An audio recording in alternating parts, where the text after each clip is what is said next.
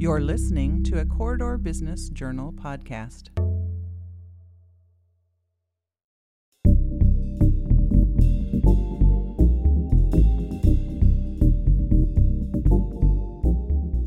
I'm Nate Kading, and this is Real Success. This is the Corridor Business Journal podcast where we explore the life and careers of the Corridor's most influential business leaders. Pankaj Monga is the entrepreneur behind Channel Fusion, a marketing and advertising service provider based out of Hiawatha. Pankaj is an immigrant who came to the United States in 1991 and has built an international business that serves some of the biggest companies in the world. I talked to Pankaj about how he is driven by his passion for competition, the origin story of his company, Channel Fusion, and how Pankaj defines what marketing actually is. Pankaj also shares his thoughts on how positively outrageous service sets Channel Fusion apart from their competition, the previous business partners and leaders who have challenged him to grow, and Pankaj also shares how being an immigrant gave him a hunger that has led to his success. I learned a lot, and I think you will too. Stay tuned. This episode of Real Success with Nate Kading is brought to you by MidWestOne Bank. MidWestOne Bank is the proud partner for doers and entrepreneurs in the corridor and beyond. As an SBA preferred lender, our team is ready to help you reach your business goals. It's empowered money management. It's MidWestOne Bank, member FDIC.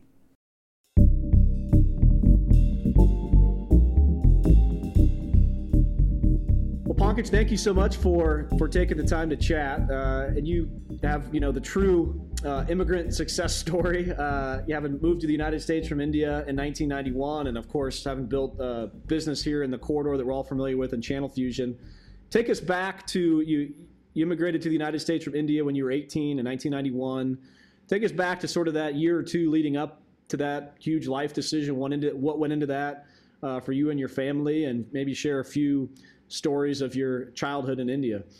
You got it, Nate. Thanks for helping having me on. Um, yes, I think uh, first of all, I always start uh, any interview with uh, saying you guys will have to excuse my strong Southern drawl, um, which, um, which, uh, which still works here 30 years later. Um, but yes, I um, I moved from um, a small town of uh, two and a half million people uh, called Chandigarh in in northern India, close to New Delhi um, at the end of 1991 to play collegiate tennis here in the US. Um, it was a big decision for my family uh, because I, am the only child. And, uh, you know, back in those days, uh, sports and athletics were still not, uh, you know, considered as big a deal as they are now and commercially successful as they are now in India. It was a big decision for my family. My father really wanted me to be an engineer. But my coach, who actually had played collegiate tennis uh, in the US, uh, really kind of got my dad um, convinced that this was the right thing for me if I would make sure that I I got a good major and and, and studied hard and kept my grades going. So uh, and my dream growing up was always to be a professional tennis player. And uh, my coach convinced me that that would be a good way for me to also pursue my dream. So that's kind of we all kind of agreed on our own individual perspectives, and that's kind of how I landed here were your were your parents uh, what were your parents occupations in in india? So my dad was a physicist. He's a professor at a really large university there. He uh, uh, teaching solid state physics. So very dry and very academics focused on my mom was a housewife.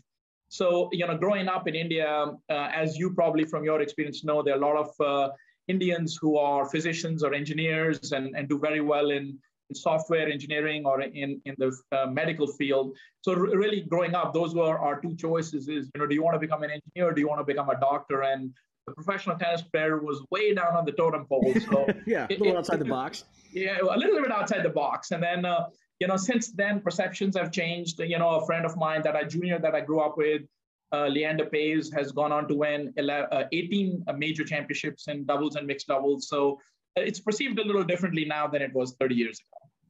Yeah, absolutely. And that's a huge turning point, certainly for, for you and your life and career and your whole family to make that decision to move to the United States. And you get here, you're, you're down in uh, Southwest Missouri, as you mentioned, pursuing college tennis. What was it? Take us back to those first few months in the United States. What was the, the biggest difference for you in the United States compared to India? Well, actually, it was uh, that's an interesting question. It was a bit of a reverse culture shock because I came, like I said, from a, a rather large city, um, and then to end up in Missouri, um, you know, very kind of um, it, it, was a quieter town, um, you know, amazing people. So, but but almost a reverse culture shock because just there were not that many people there. And it, it was one of the most, um, I would say, uh, you know, life-changing experiences for me because I got a chance to meet some incredible people. And I think it played a big role in me staying in the Midwest because there's something about the Midwestern culture, as you know, having played all over and, and kind of coming back and settling here, is that the, the, the people here are absolutely amazing. And I think mm-hmm. that that had a, had a huge impact on uh, me staying here and, and kind of just shape my personality uh, to, to kind of adapt that Midwestern uh, personality and that work ethic. Yeah, sure. And then you obviously you were a student athlete in college. Where what did you go into studying right away? I mean, your dad was came from academia. Were you going down that engineering route, or? That's right. So I had a I had a I had a choice of uh, doing computer science and computer science. So I chose computer science. Um, and I ended up with a with a double major in, in marketing as well, which helped me throughout. Uh, so actually, looking back now, you know, in, in my company, it's a huge intersection of technology and marketing and I think both those majors uh, were a huge um, you know influence in me you know doing what I'm doing now. But but at the at the core of it all, I think you'll relate to this, Nate. Um, it was that competitive competition. You know, there's something about competition. Once you get addicted to competition, you never want to get uh, rid of it. I, I can I can probably sit down and play a game of cards with you and compete with you. You know, so it's just anything. I could watch hen racing and compete on that. You know, so um, I think it was the competition that kind of drove the the entrepreneurial spirit. And we're talk a bit more about your tennis career. Uh, you mentioned that you know your goal was to be a professional tennis player. At what point in time did your professional aspiration for that uh, sort of diverge into being an entrepreneur and and pursuing your you know career in marketing and creating businesses? Where's there you know kind of a point in time when you said you know what tennis tennis isn't going to be it, or did the the game decide that for you? Um, I think it was the, the game decided that for me. I think uh, you know like tennis, like golf, is a very individual sport and you really you know when when guys get out of college you know and i was lucky enough to get a full ride to college and had a great experience. I had six guys on my teams that were from six different countries. Uh, awesome. uh, my roommate my roommate was from egypt and he was ranked five or six hundred in the world when he came in as a freshman. And we had you know guys from holland from australia from colombia from the philippines. So we had a really great fraternity um, of players and a lot of really great players. Our team was ranked, uh, I think, uh, second or third my my junior year or my uh, sophomore year. We had a really good good tennis team, and and and after you kind of get away from that uh, collegiate environment, you're really kind of thrown to the sharks. You're kind of on your own. You've got to go out and get sponsorships and really slog in the mini tour events, just like any professional golfer would. Yep. And and that that experience was really really hard. And on top of that, I had the whole immigration issue where I had to figure out what, you know, how to extend my visa. And things were a lot easier back then than they are now. But it was just a confluence of, you know, um, what, you know, coming back from a tennis tournament at, at three o'clock in the morning and taking a calculus test at seven. You know, so being a student athlete was was hard, um, and had to do a lot of time management. So by the time we got through it, I think I was a little bit burnt out and and trying to play in different tournaments and quickly realizing that this is a a really really difficult thing to do and and that's kind of when i think the game picked it for me then you know you, you started channel fusion uh, in the year 2002 and graduated i'm assuming from college in the in the mid to late 90s what were sort of your first professional uh, what was your first foray into the professional world outside of college? Absolutely and i think this kind of all blends in. So uh, i think this was kind of a, almost a, a, destin, destiny type of a situation for me. I believe in that and and and I when I graduated college, I ended up with um, connecting with uh, the CEO of um, an advertising agency. Um, I don't know if you remember back then, uh, Nate. There was a big agency here called CMF&Z, and I kind of joined that group. The CEO of the agency, Buzz Baker, he great mentor, and he played football at Harvard in in uh, in the 60s, late 60s with Al Gore and Tommy Lee Jones as kind of that team. And he was a huge influence on me in kind of recruiting me into the organization. I had a great first boss in George Held, who I'm still very good friends with, become a father figure to me. And they kind of got me into the Cedar Rapids area. And I got into marketing and advertising and really loved that. It was a great agency. And I had a, a blast and I learned a lot over the next, uh, from 94 to 2002. I, that those eight years were really formative for me in terms of learning uh, the, the ropes, if you will. Yeah. And then unfortunately in 2002, CMF&Z went under after 60 years. After 9 11, they lost a few clients. Um, it, it, was a great agency, very sad moment for the for, for the whole agency at that point. And so I had a choice, you know, do I kind of go into the corporate world or do I kind of venture out on my own? And at that point, I had made some connections and I, I was very fortunate enough to connect with two great individuals, Frank Mayer and Jeremy Pagden, who Jeremy, a South African, who uh, also had a big love for golf and tennis. And he was at, at that point was a, a, a rising star in the Omnicom world and Omnicom being a, a, large holding company out of Madison Avenue. And he kind of reached out to me and said, hey, let's start a joint venture together. And, uh, and, and so we did. And, um, you know, we started in 2002 under the Omnicom umbrella. Mm-hmm. And I learned a lot from, uh, from, from that experience and getting to know some great executives. And Omnicom does, does a lot of advertising for 5,000 plus clients. So the portfolio had, you know, Steve Jobs in it, Jack Welch in it, a lot of great CEOs that I had an opportunity to learn from. And, and in 2011, you know, I kind of decided that um, I felt like I, I, needed to spread my wings alone. And I, I re- approached them and said, is this something you feel I can spin off on? And they were very kind enough and said, yes, you know, go and do your entrepreneurial thing. So I bought, bought the rest of it out. And, you know, it's been 10 years and we've tripled in size and it's been a great, great story so far. Yeah, that's amazing. Just to, just to back up a little bit, you know, talk a lot about, you know, obviously within business and small business especially when everybody's touching different aspects of the business you know marketing is always one of those things that carries a different definition to different people how, how do you define marketing what, what is marketing in a, in a business sense I, I heard a great quote, uh, Nate, uh, one time that I that I've used in several classes and meetings. It's kind of funny, but somewhat true. It's somebody said, "Marketing is like kissing uh, Cindy Crawford in the dark. You know it, she knows it. Nobody else knows it or believes going to believe you. So let's turn the lights on." so I've always found that was um, that was a very interesting uh, quote. You know, but but marketing is really about awareness. You know, and at the end of the day, uh, a lot of um, uh, companies, you know, think that you know sales obviously drives the engine, but it's the marketing that feeds in the brand. Uh, you know, it's marketing that allows Budweiser to have you know commercials with lizards and no really beer in there, right? right. And, and you yep. know what it is. So I think uh, the the marketing is the kind of the foray into the step before um, you know, uh, and if people know the brand, they trust the brand, um, and it's in front and center all the time, then the, the sale obviously becomes much easier. So I think marketing is a really important a part of the whole sales and marketing process. Yeah, that's awesome. And obviously, Channel Fusion, you know, focusing on co-marketing. Do you want to talk a bit about that strategy and what and what exactly uh, co-marketing is? Sure. So we are in a in a very niche business, Nate. Um, the channel in the Channel Fusion it stands for um, the channel of distribution. So our focus point, our sandbox, is uh, dealers and distributors um, uh, for a particular brand. So the brand hires us. So for one of our largest clients and a great uh, American brand, John Deere, they have hired us over the last 20 years. We've been working with them, and they've hired us to work with all of their dealers across the U.S. and, and, and all of North America. And we just uh, uh, last year started in Australia, and now working with their LATAM division as well. So, so they hire us to work with their channel of distribution. In their case, that happens to be the dealer. And the, then what we do is we work specifically with the dealer. So ours is the more B2B marketing initiatives. We help the dealers manage their co-op funds, their rebates, their local promotions, yep. and all of this. All of these promotions are sanctioned by the brand. So uh, while the brand is working with a national agency to drive the brand nationally, let's say during March Madness or all those fun Super Bowl commercials you see, Ours is more at the local level. We take that national branding and help the dealers promote that same branding at the local level. Yeah, that's awesome. And that kind of dovetails with I love your core values that you guys talk about. It's listed on your website, but the first one is positively outrageous service. Talk talk a bit about you know that value and how it's helped to guide you guys during you know throughout Channel Fusion's uh, lifespan.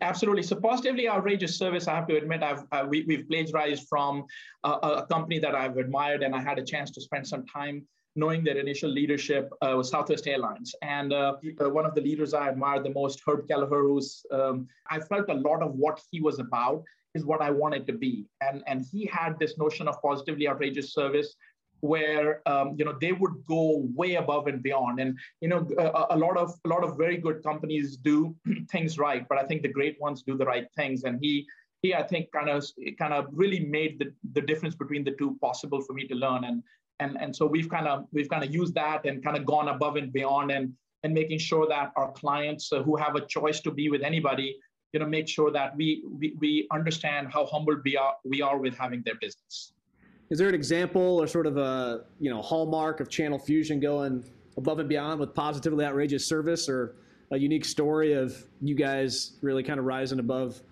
you know, cut above the rest in terms of customer service? Absolutely. Actually, there was one just recently. Um, this was a couple of weeks ago, so good timing. I think it was a, a Make a Wish Foundation where one of the uh, one of the with the kids uh, who lived in um, a in a small community, he always wished that he could have a golf cart that he could ride around. Mm-hmm. And he had he had said that in an interview, and one of the our clients, uh, territory managers, uh, they they picked up on that, um, and they're uh, one of the brands we work with is Textron, and they have the E-Z-GO golf carts. And so we were able to work with them and to make sure that uh, we were able to not only get that golf cart for that dealer and co-op that, and they got reimbursed for that, but also to be able to get that through the system with Textron. And Textron was amazing in getting that child's wish come true. So, so I think it's just it's just not about saying, hey, you know, could we just get this thing done? It was it was the whole idea about making this changing this kid's life and and how we could impact that I think was a was a good example of that. Yeah, that's awesome. And you mentioned, you know, you sort of branching off from some of your other original founders or folks that you partnered with around 2011 for Channel Fusion. Was there a moment in time there, a rough patch or adversity in those first few years where you were sort of second guessing that that choice, or was it has it been sort of not necessarily smooth sailing, but has there just been a, a nice trajectory you know, over the course of the last 10 years?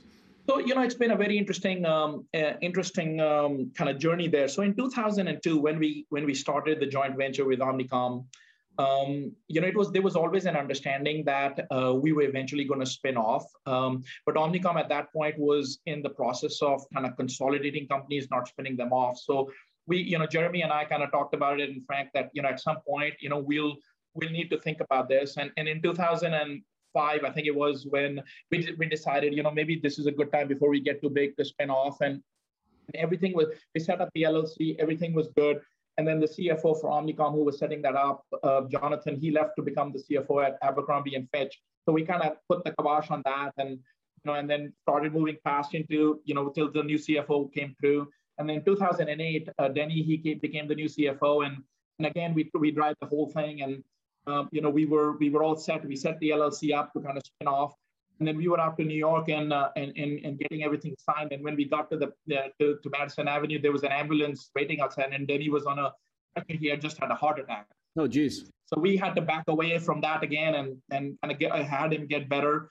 And then in 2010, we had started again um, that whole process of, of, of, get, of you know splitting away from Omnicom and all the papers got signed. And I uh, unfortunately went through a, a, very difficult divorce at that point. So we put the kibosh on that as well. So it never felt like this was going to happen. And then and we were literally sitting in in um, Vail in an Omnicom meeting, Jeremy and I, and he kind of told me, he said, you know, you've got to get your head out of your butt and and and you know and, and still still keep that entrepreneurial drive alive. And and I said, well, you know, I don't know. I've gone through a lot here, and maybe it's not meant to be. And and he said, you know what, let's make the deal happen right now. This was in October. And he said, uh, he put out a piece of paper and he said, this is what the price I think we're gonna we're gonna need. It was incredible numbers. I couldn't have imagined that they would go that low. He even took out his checkbook and said, I'll, I'll help you pay for it. You know, and, and there was a, a, a, almost a game changing moment for me. And then in the process, you know, I called some friends. I had some really good friends in Pat Dignan and uh, Dave Pomerly at Bankers Trust, and, and they said, you know, how much money is this? Don't worry, we'll, we'll get it wired on Monday. And just like that, what took seven years to get there was done in a month. And it's been it's been just a great smooth sailing. And then has there been a, a turning point, a big client that you signed, or uh, you know, a big moment, or an employee? If you look back over the, the last ten years of, of Channel Fusion, you, you mentioned you've grown now to over 120 employees and uh, an amazing trajectory. But as you look back, was there you know a big a big win there that really put the wind in your sails and propelled you guys on? I, think we've had a really steady growth, Nate, over the last uh, almost 20 years. We've grown between 10 and 20 percent every year. And so we've had, we started with John Deere and Pella Windows in, in 2002, 2003. And we're very fortunate to still work with those industry leading brands and they've, they've made us better.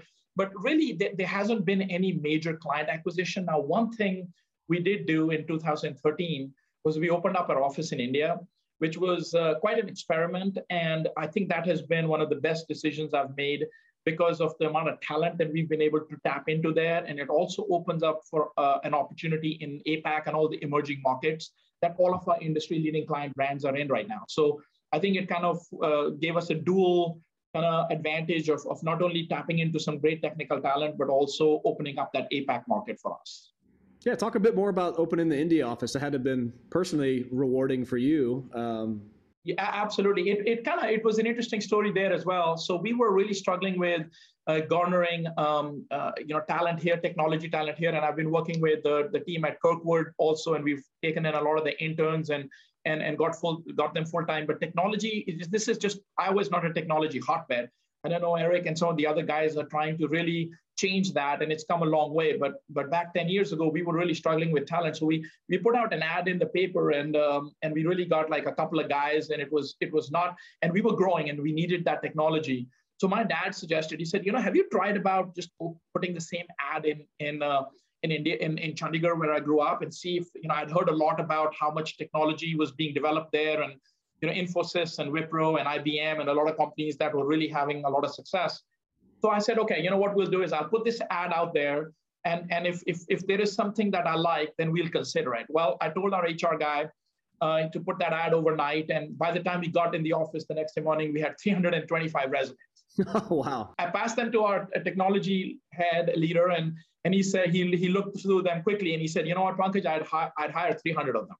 And so the following week, Nate, we were on a plane.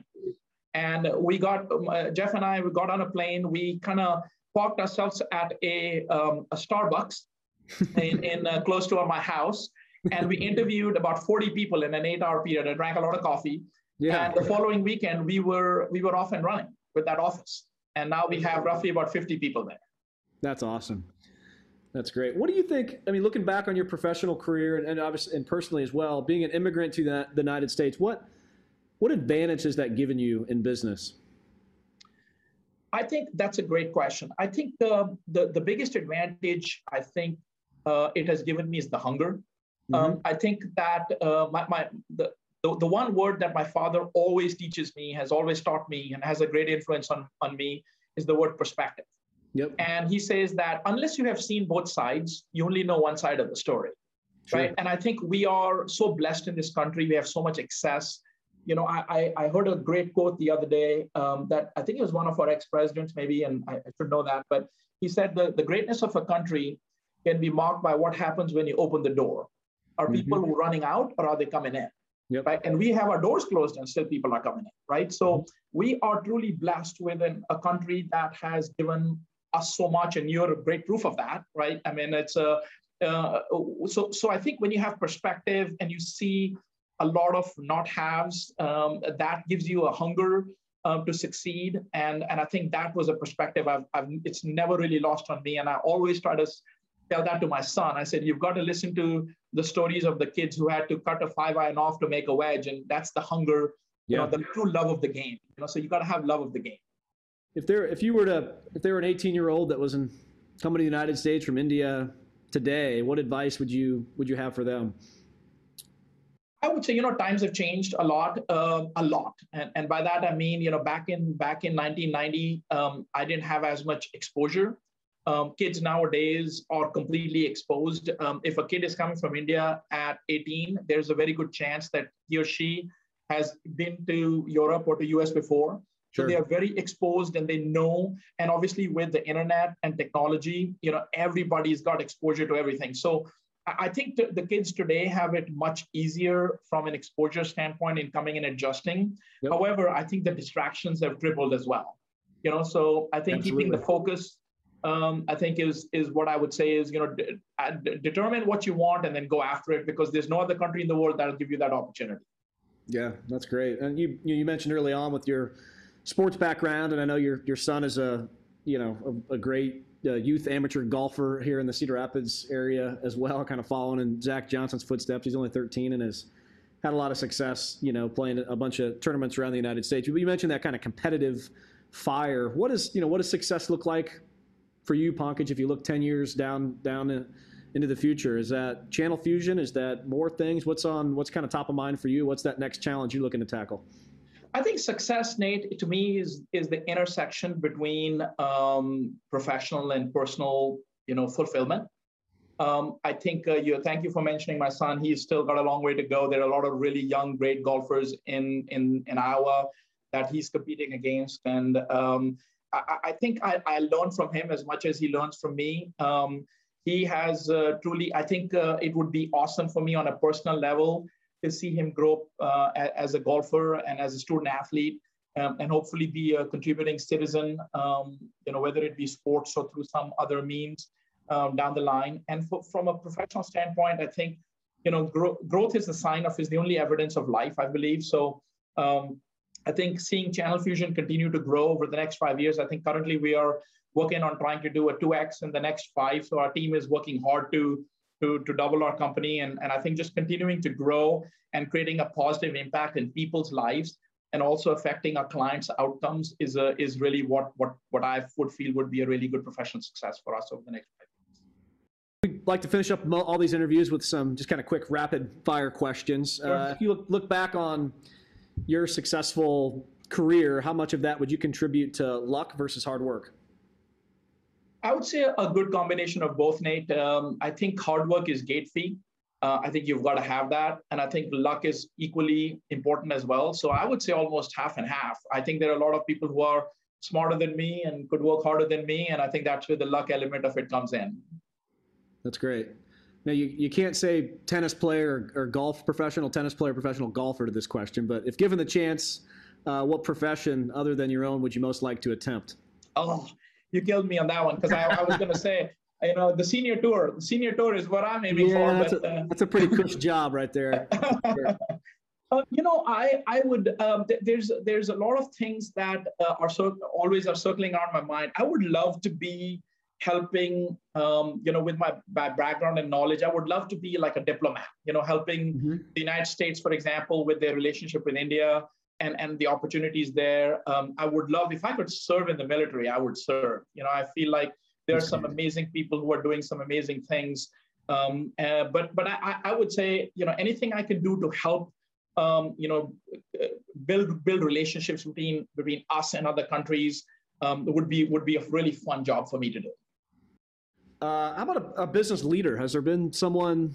Um, you mentioned a, a couple local uh, folks that really took you under their wing and have been great mentors to you. But has there been uh, a business leader that you followed? You know, either someone nationally or someone that's uh, listeners may may know that's been influential to you over over your career? Absolutely, there have been many, many. I've followed many. I've I've I've really taken the rule to to be a sponge and learn from as many people as I possibly could. Um, uh, like I mentioned, I think Herb Kelleher uh, was a huge in, huge influence to me uh, in just kind of learning about him and how he went about. Steve Jobs, most definitely, I think was a was one. The way he did certain things were very uh, interesting. Um, and, and just kind of you know learning through uh, the, the Omnicom network. I think Frank Mayer, J- uh, Jeremy Pagden, and then you know Craig Hotchkiss locally here, um, Bruce Lehman. There are a lot of really uh, local guys who've, who've, who've done a really good job in kind of taking me under their wing. But but Herb Kelleher has certainly had a huge impact on me. Uh, how about outside of uh, business? Is there a podcast or TV show that you're you've been watching a lot lately, or a favorite? I'm a sports junkie, Nate. That's so good. I watch sports. I could watch sports all day, every day. Um, my son and I lately have, have been spending a lot of time watching the 30 for 30 films. Yeah, those are great. Th- those are incredible. Some of them have been so incredible because it allows my son to know some of the the, the Phi Slama Jama, you know, Coach K, some of those great uh, you know stories. We just uh, saw one with Marcus Dupree the other day. Great learning lessons. So I, I think those those are the ones him and I can enjoy the most, and we spend time doing that. Yeah, that's awesome. Very cool. Uh, oh, with a sports background, uh, this is always an, an, easier one, I guess. But you know, sports and business always have great motivational quotes. Um, do you have one that's been been important to you through through your career? Yes, uh, you know, I, am a big quote person as an athlete, and I also, you know, uh, talk a lot of, a lot in leadership sessions. Um, and I love a lot. People have said a lot of great things. You know, I, I love you know different areas. Uh, one of the leadership ones that I think it was Todd Whitaker who said you know the, the the the best thing about being a leader is that it matters but the hardest thing about being a leader is that it matters every day you know, and I think um, that to me is a is a really important piece to constantly recognize that if you're leading people, then you've got to remember that it's not a it's not a you know eight to five job. It's something you have to do yeah. every day. That's that's great insight. I think the best leaders that I can remember, either in sports or business, are just the consistency, right? Just the they're there, they, they show up when you need them, and just they're that constant kind of either pressure or sort of uh, safety valve, either way, right? Just that, that absolutely that consistency for a leader is great. That's a great Abs- quote. Absolutely, and there's a one one commercial I'd encourage everybody to listen to. It was one of my all time favorite Apple commercials that was uh, done by Lee Clow and the team with Steve Jobs, um, and it talked about it starts with here's to the crazy ones, and it kind of ends with uh, you know something like um, you know the, the the the people who think they are crazy enough to change the world are the ones who actually do you know? So i think uh, i think there's something about that that people should not give up on their dreams and if, if you if you don't dream you can't you don't know what you you can achieve. Yeah absolutely. Uh, 30 extra minutes in a day and i'm also going to take off golf and tennis for this one too so gotta, i'm going to stretch you a little bit. If you had 30 extra minutes in a day what would you do with it i would say i would um, I, I would i would probably like to read a little bit more Yep. Um, sometimes I feel like I'm missing out on some great stuff that is just passing me by just because there's so much going on between my business and my son's um, golfing schedule. Um, so I would love to probably read a little bit more if I could find 30 extra minutes. Uh, how about you got the perfect foray to the next question? Is there a, a book like if you were to give a young entrepreneur, you know, you know, a book and say, hey, this is the one you have to read about business or creating a successful career in entrepreneurship? Is there a book you'd recommend? There is one I really like. There's so many, and so many great authors who have written great books. Um, there's one I, I, like, again, going back to my Herb Kelleher reference. Uh, Kevin and Jackie Freiberg wrote a book called Nuts, N U T S, and it kind of details the Southwest story and how they kind of build a company culture, which to me is, is really important because, you know, one of the things that I heard the other day is, you know, if a, a customer, customer will only like your company if your employees like it first right? So you've got to build a culture that it has all the employees really engaged. Nuts and N-U-T-S. N-U-T-S, correct. That's awesome. Uh, and then finally, we wrap up with uh, just having you define success in, in, one sentence. What what is success?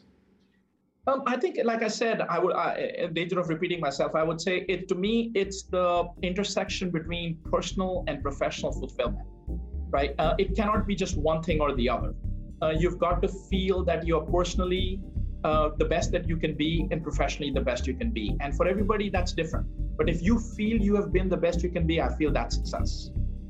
Well, this has been great, Pankaj. Thank you so much for uh, for taking the time, and uh, look forward to, to catching up here soon. you and I are both on the you know help with the investment committee with uh, ISAV, and uh, see you around. And I'll, you know, would love to play some golf with your with your son and you one of these days as well. But thank you so much for uh, for joining us. You got it, Nate. Thank you very much for having me. This episode was produced by Joe Coffee of Coffee Grande Studios. Be sure to follow us on Facebook and Twitter at CB Journal.